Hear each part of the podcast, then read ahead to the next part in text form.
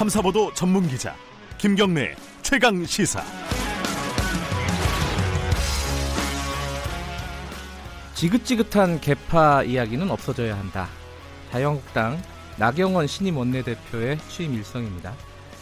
어느 당은 안 그렇겠습니까마는 어, 자유한국당이 숙제가 굉장히 많죠. 당내 개파 갈등 봉합, 그리고 보수 혁신, 보수 재건 여러 가지 숙제들이 있습니다. 보수 정당의 첫 여성 원내 사령탑 나경원 원내대표 연결해 보겠습니다. 안녕하세요. 네, 안녕하세요. 어, 원내대표 당선 먼저 축하드립니다. 아유, 고맙습니다. 네. 근데 이게 굉장히 표차가 컸어요. 두 배가 넘었잖아요. 예상하셨어요? 음... 아, 두 배 정도 됐습니다. 예, 예. 예, 예. 그, 뭐, 사실은 선거운동을 하면서 의원님들의 마음을 읽을 수 있어서, 아, 표차가 조금 있, 지 않을까 이렇게 생각을 했는데요. 아. 어, 뭐, 또 의원님들 이 마음 읽는 게 사실 쉽지 않거든요. 그래서 다른 변수가 작, 작동할까 마지막까지도 음. 좀 걱정했는데 워낙 의원님들 마음이 예. 아 이제는 좀 미래로 가야 된다라는 생각들을 많이 하시고요. 그 핵심 중에 하나가 어, 너무 극단에 계신 분들보다는 좀 개파색이 여, 옅은 음. 중도에 있는 분 사람이 당을 맡는 것이 좋겠다 이런 네. 생각이 있으셨던 것 같습니다. 네. 아 예상을 하셨다는 말씀이시군요. 그 지금 자유한국당이 지지율은 좀 오르고 있는 분위기긴 하지만은 위기 상황인 건 사실이지 않습니까? 네, 그렇죠. 아직 뭐 가야 될 길이 네. 멀다고 생각합니다. 그, 네. 특히 뭐 이제 탄핵 정국 이후에 지방선거를 거치면서 뭐 보수의 괴멸 이런 얘기까지 나왔어요. 지금 네. 자유한국당의 가장 큰 현안 원내대표가 챙겨야 될 현안이 뭐라고 생각하십니까? 그러니까 당내외 현안이 있겠죠. 네. 당 안으로는 아까 말씀드린 것처럼 우리 의원님들 112분이 하나로 되는 것, 네. 통합이 어, 관건이고요. 네. 또뭐 물론 저는 이번 선거로 개파 종식을 선언했지만 아, 안에 있는 갈등을 녹여내는 것이 중요하고요. 네. 그다음 어, 두 번째로는 역시 변화라고 합니다. 생각합니다. 네. 이 당의 지지율이 회복되기 위해서는 저는 이제는 아 이 당은 믿을 수 있어 좀 어, 음. 어, 실력 있어 이런 것을 보여주는 거라고 생각하고요. 네. 그것은 바로 대한 정당 반대하는 정당이 아니라 대안을 내놓는 정당이다라는 그런 어, 모습을 보여주는 것이 중요하다고 생각을 합니다. 그래서 이 그러한 변화를 줌으로써 국민의 신뢰를 회복하는 것이 먼저 할 일이라 일이다 이렇게 생각합니다. 그 친박 뭐 비박 뭐 여러 가지 이제 박이 붙은 박 전미사가 붙은 단어들이 굉장히 많잖아요. 네, 그렇습니다. 그걸 공식적으로 언급을 하면은 징계를 하신다 이런 말씀을 하셨더라고요. 뭐 친박, 비박, 잔류파, 수, 뭐 수당파 또는 뭐 어, 복당파 이런 네. 이야기 모두가 어, 뭐 물론 우리가 정치를 하면서 뜻을 같이 하는 분들끼리 네. 모여서 밥도 먹고 논의도 할 수 있습니다. 그것이 네. 이제 건전한 정치 발전으로 되면 좋은데요. 네. 이것이 상대를 적으로 여기는 그러한 어, 미움의 정치라면 저는 발전에 저해가 된다고 생각을 합니다. 그래서 이거 뭐 당내에서 이제 앞으로 공식적으로 인터뷰라든지 아. 뭐 우리끼리는 몰라도 공식적으로 이야기하는 경우는 이거 스스로 우리 당을 어, 해하는 행위다. 제가 음. 이렇게 지정하자 예. 어, 말씀드렸고요. 어, 우리가 이제 의원총회 뭐 참석, 상임 및 출석 이런 부분을 계속 이, 이 체크해서 네. 일종의 의원님들마다 이런 자료가 있습니다. 그래서 여기에 이제 이런 부분도 좀 포함시켜서 나중에 공천하는 경우 공천 시 공천의 기초 자료로 저희가 음. 제공하겠다 이런 생각입니다. 어제 저희 프로그램에서 홍문정 의원을 인터뷰했거든요. 네네. 홍 의원님이 그 수당파 뭐 이런 친박 이런 얘기 되게 많이 하셨는데. 이제 제가 뭐 이야기하기 전에 말씀하신 거기 때문에 앞으로 예 농담입니다. 그 네. 지금 당협위원장 교체 어, 위해서 그 당무감사 결과가 곧 있으면 예정이 돼 있지 않습니까? 네, 네, 그렇습니다. 근데 인적 쇄신이 좀 큰 폭으로 이루어질 것이다라는 관측이 좀 있었어요. 근데 이 부분에 대해서 어, 원내대표님께서 지금 반대하신다라는 인터뷰를 했더라고요. 이거 어떻게 진행이 될 것 같습니까? 아, 인적 쇄신 자체는 저도 반대하지 않습니다. 우리 네. 당에 우리 당에 필요한 정도의 인적 쇄신은 어, 저도 찬성합니다. 네. 그런데 이제 막상 현실을 생각하면요. 네. 아, 저희가 그 지금 사실 문재인 정부와 맞서서 문재인 정부가 어 지금 저는 굉장히 국민이 먹고 사는 문제부터 시작해서 남북 관계라든지 실질적으로 저는 어 잘못하는 부분이 많다고 생각을 하는데 네. 이런 실정에 맞서서 뭐 헌법 가치를 파괴하는 부분은 저희가 반드시 막아야 되는데요. 네. 이 장수가 112명이거든요. 네. 근데 이제 이 이 장수의 숫자를 자꾸 줄이겠다고 하시니까 음. 아, 이게 잘못해서 112명도 모자른데 사실 예. 이 100, 우리 일종의 이제 군사들 숫자를 줄이고 군사들이 사실상 이러한 것으로 인해서 사기가 떨어져서 예. 제대로 대여 투쟁하는데 어려움이 있지 않을까 그런 걱정이 많은 많습니다. 그래서 네. 저는 어, 너무 큰 폭의 인적 쇄신에 대해서는 이런 어, 실질적인 대여 투쟁의 어, 에너지를 떨어뜨리는 것 아니냐, 뭐 음. 그런 걱정입니다. 그 홍문정 의원님이 어제 그런 말씀하셨어요. 이제 짐 싸라 비대위원들, 어, 비대위원장도 그렇고, 뭐 이런 그런 말씀을 했는데 그 정도까지 생각하시는 건가요? 어떻게, 어떻게 보십니까?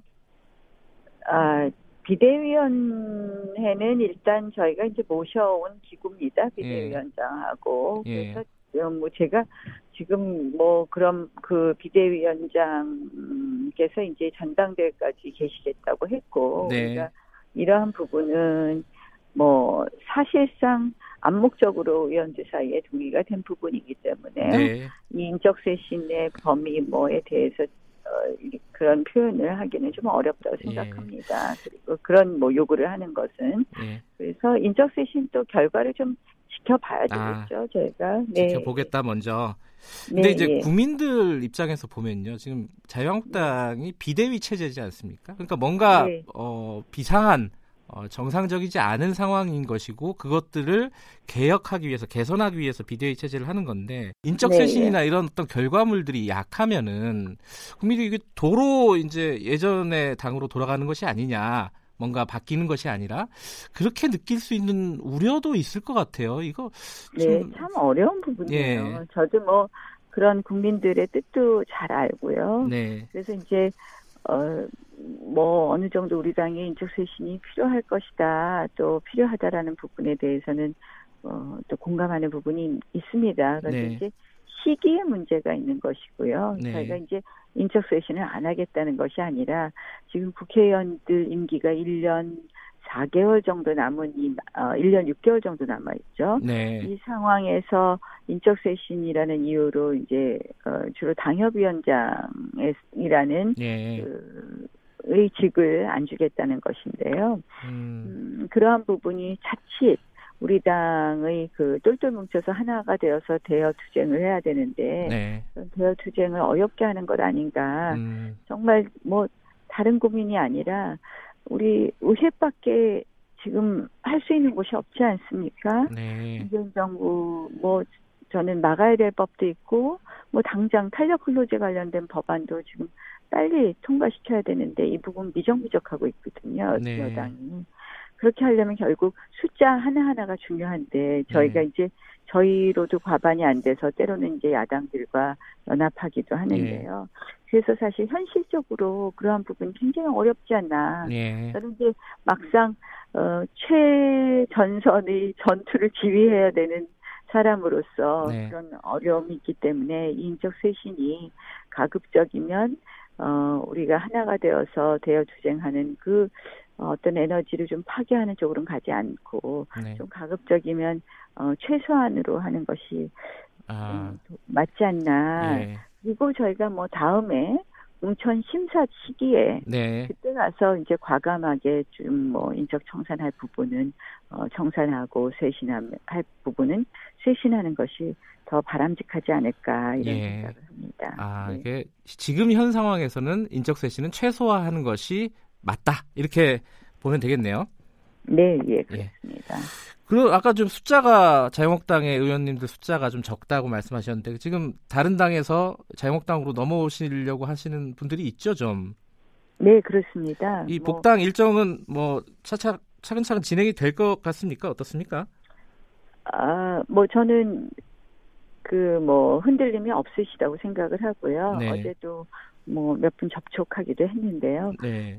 음, 곧 아마 입당 하시지 않을까 이렇게 예상해 봅니다. 일부에서는 이제 그 나경원 의원님이 이 원내대표가 되면서 사실 이제 이 말씀 드리면 저를 징계를 하실 것 같은데 이 친박 친박 세력이 어, 나경원 의원님을 좀 후원한 측면이 있지 않습니까? 그러니까 지금 밖에서 들어오기가 좀 껄끄럽다 이런 얘기도 있는데 실제로 만나보면 그렇지는 않은 모양이네요.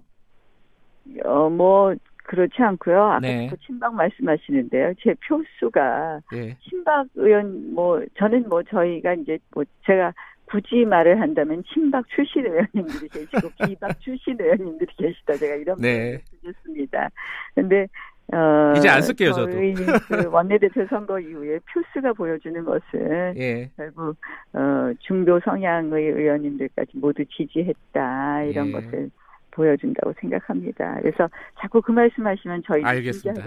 그 밖에서 그 들어오시는 분들이 껄끄럽게 생각하지는 않으시는 모양이죠. 만나 보니까. 어뭐 어, 특별히 달라진 말씀은 안 아, 하셨습니다. 그래요? 다만 이제 손학규 당대표께서 예. 지금 어, 단식하고 계시니까 아. 이런 부분이 좀 정리된 다음에 오시겠다 이런 취지의 발언을 해주셨습니다. 혹시 규모가 구체적으로 한 몇 명 정도 될지 예상이 가능합니까?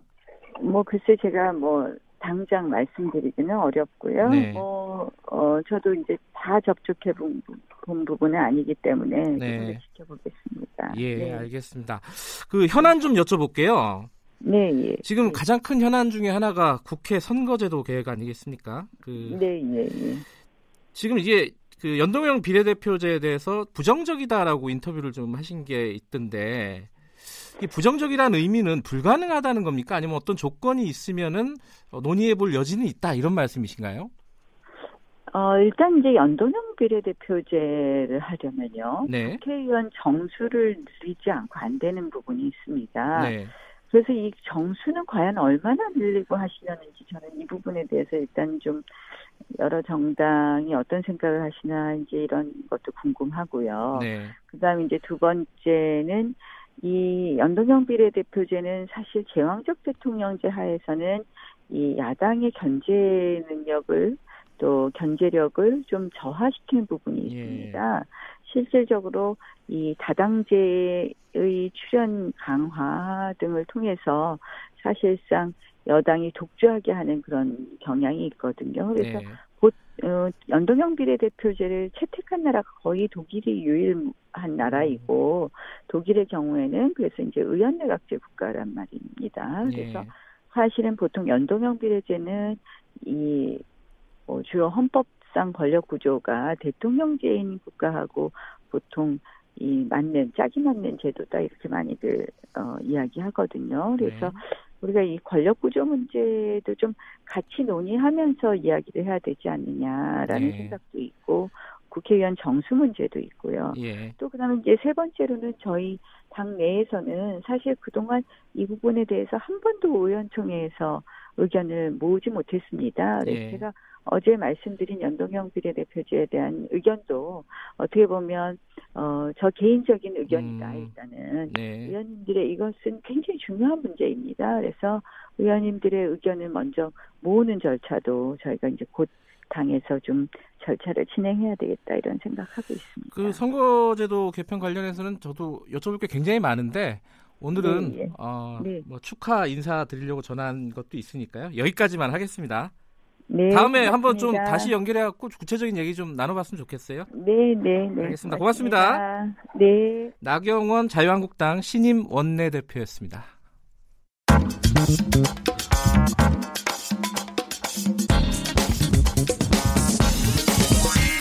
뉴스의 재발견.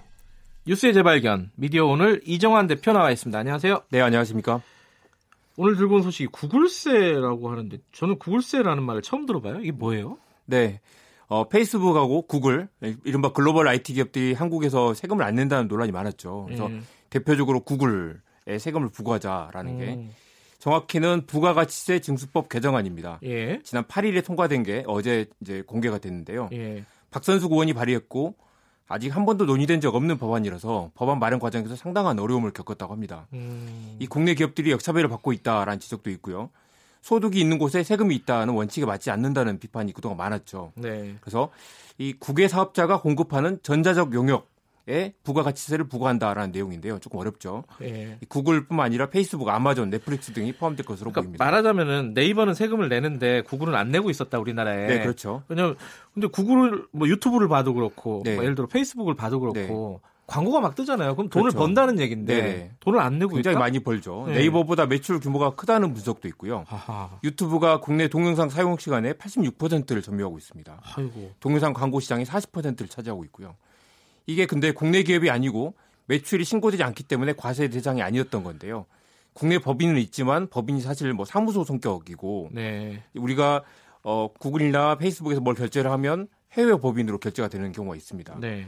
2014년에 부가가치세법을 개정하면서 이 앱스토어에서 앱 판매하는 데는 부가세가 붙는데요. 네. 이번에 그걸 확대한 것입니다. 그래서 음. 구글 드라이브, 애플 아이클라우드, 아마존 웹 서비스 그리고 어, 숙박 서비스죠. 그 에어비앤비하고 유튜브 광고에도 이번에 세금이 붙게 됩니다. 아. 내년 7월 1일부터 적용이 되고요. 서비스 매출의 10%를 부가세로 납부하게 돼 있습니다. 에어비앤비도 지금 세금 안 내고 있었어요? 그렇죠. 국내 법이 아니라서 그렇죠. 음, 그러니까 부가세 10%는 내는데 그럼 법인세는 안 내나요? 어떻게 돼요? 법인세는 이번에 포함이 안 돼 있습니다. 네. 이게 두 가지 걸림돌이 있는데요. 첫째 한국 법인들이 모두 유한 회사라서 예. 그리고 아시아 태평양 지역 법인들은 보통 싱가포르에 많이 두고 있습니다. 예. 그래서 법인세 세율이 싱가포르는 17%, 한국은 24%인데요. 음. 그러니까 한국의 두 나라의 법인세를 낼 필요는 없고요. 네. 어, 싱가포르 법인에 이제 세금을 내면 한국 법인에 세금 안 내도 되는 거죠. 음. 그래서 이 구글이나 페이스북 등이 그렇게 주장을 하고 있는데 문제는 또 법인세법에는 이 고정 사업장이 있어야 세금을 부과할 수가 있습니다. 네. 그래서 한국에는 고정 사업장이 아니라 이 사무소만 있다라고 주장을 하고 있는 건데요. 네. 이 서버가 싱가포르에 있기 때문에 이 고정 사업장이 한국에는 없다라는 게 이 사람들 주장입니다. 그래서 엄밀하게는 싱가포르의 서비스를 한국에서 이용을 하고 있는 것이죠. 네. 지금도 법인세를 내고 있긴 하지만 이 구글이 한국에 한국에서 벌어들이는 대부분 돈이 한국 법인의 매출로 잡히지 않는다. 이게 문제라고 할 수 있습니다. 그러니까 한국 사람들이 쓰는 돈을 사실 버는 거는 사실이잖아요. 네네. 그리고 그 규모가 꽤 클 것 같은데 얼마를 버는지도 몰라요. 그럼 우리나라는? 대략 추산을 할 수 있는데요. 아, 추산이요? 이게 네. 이제 어, 온라인 서비스라 보니까 이게 이제 어, 매출이 한국에서 발생하는 것인지 서버가 있는 곳에서 발생하는 것인지 예. 한국 사람이 이용하더라도 이게 결제가 한국에서 이루어지는지 뭐 어디서 이루어지는지 알 수가 없는 부분이 예. 있죠. 이 지난해 미디어 경영학회 추산으로 보면 어 2017년 구, 구글의 매출이 3조 2천억 원. 그러니까 구글 코리아 구글 코리아. 네. 네. 많게는 4조 9천억 원에 이를 것이라는 추산이 있었습니다. 예. 이 네이버가 매출이 4조 6천억 원 정도 되니까요. 이게 더 많을 수도 있다는 아, 거죠. 네이버랑 비슷한 매출액이에요. 구글은 법인세를 200억 원 정도 냈고 네이버는 4,200억 원을 냈습니다. 음. 그러니까 구글이 어. 낸 세금이 네이버의 200분 1밖에 안 된다는 거죠. 어. 구글 코리아가 2016년에 매출 신고한 게 2,671억 원인데요. 예. 한국 법인은 단순히 관리 업무만 하기 때문에 이 한국에 잡히는 매출이 아니다라는 예. 게 구글의 주장입니다. 실제로 한국에서 번 돈의 10분의 1 또는 20분의 1만 세금으로 신고를 하고 있는 겁니다. 예. 아, 아까 세금 은 200분의 1은 아니고 20분의 1 정도 되겠네요. 그죠? 아, 아 그렇네요. 산수에 약하시군요. 20분의, 20분의 1 입니다. 네. 근데 어쨌든 부가세를 징수하게 된 거는 우리나라 입장에서 보면은 네. 뭐 좋은 일이긴 한데 뭐 법인세는 아직도 안 되는 거고. 네네. 이게 뭐 할 일이 많네요. 구글하고 페이스북은 우리가 영리할 뿐이지 어, 법을 어기고 있는 거 아니다라고 주장을 하고 있습니다. 아. 세금을 어, 제대로 내고 있다는 거고요. 음. 이번 국정감사에서 뭐 미운털이 많이 바뀌었죠. 뭐 영어로 얘기한다든가 뭐 잘 모른다고 얘기한다든가. 그래서 이 법이 통과됐는데 여전히 과세하기가 쉽지 않을 거라는 전망도 많습니다. 네. 이 국내 서버를 강제로 설치하게 하는 법안은 일단 한미 FTA 위반이 되고요. 음. 어, 한국에서 사업을 하려면 한국이 고, 한국의 고정 사업장을 돌아라고 강제할 수가 없다는 거죠. 예. 그리고 이번에도 이 B2C만 적용이 됐는데 예. B2B가 사업 규모가 더 큰데 이번에 포함이 안 됐습니다. 아, 기업 간의 거래요. 네. 예. 그리고 구글 드라이브에 예를 들면 부가세를 부과하겠다는 건데 한국 사용자가 얼마나 되는지 한국 정부나 국세청은 알 수가 없는 상황이고요. 싱가포르에 있는 서비스를 한국에서 원격으로 이용하는 거라서 이 한국에서 부가세를 과연 징수할 수 있을 것인지 이용자가 몇 명이나 되는지조차 모르기 때문에요. 미국 사람이 네이버를 이용했는데 네이버가 미국 정부에 부가세를 내지 않는 것과 같다고 할 수 있습니다. 아, 이게 참 글로벌 시대이기도 하고 IT 기술이 발달하니까 이런 문제가 생기는군요. 네. 자, 근데 국세청이 구글 코리아를 세무조사 했다는 게 이거랑 관련이 있는 거예요? 네, 일단 어제는 이 고소득 유튜브 creator들 아. 과세가 목적이란 관측이 많고요. 이 과세도 제대로 안 되고 있는 네네. 모양이군요. 그러니까 어 구글에서 직접 돈을 받는데 이게 얼마를 받는지 제대로 신고가 안 돼 있거나 아니면 세금을 제대로 신고하지 않으면 한국 정부 음, 알수 없는 그런 문제가 있습니다.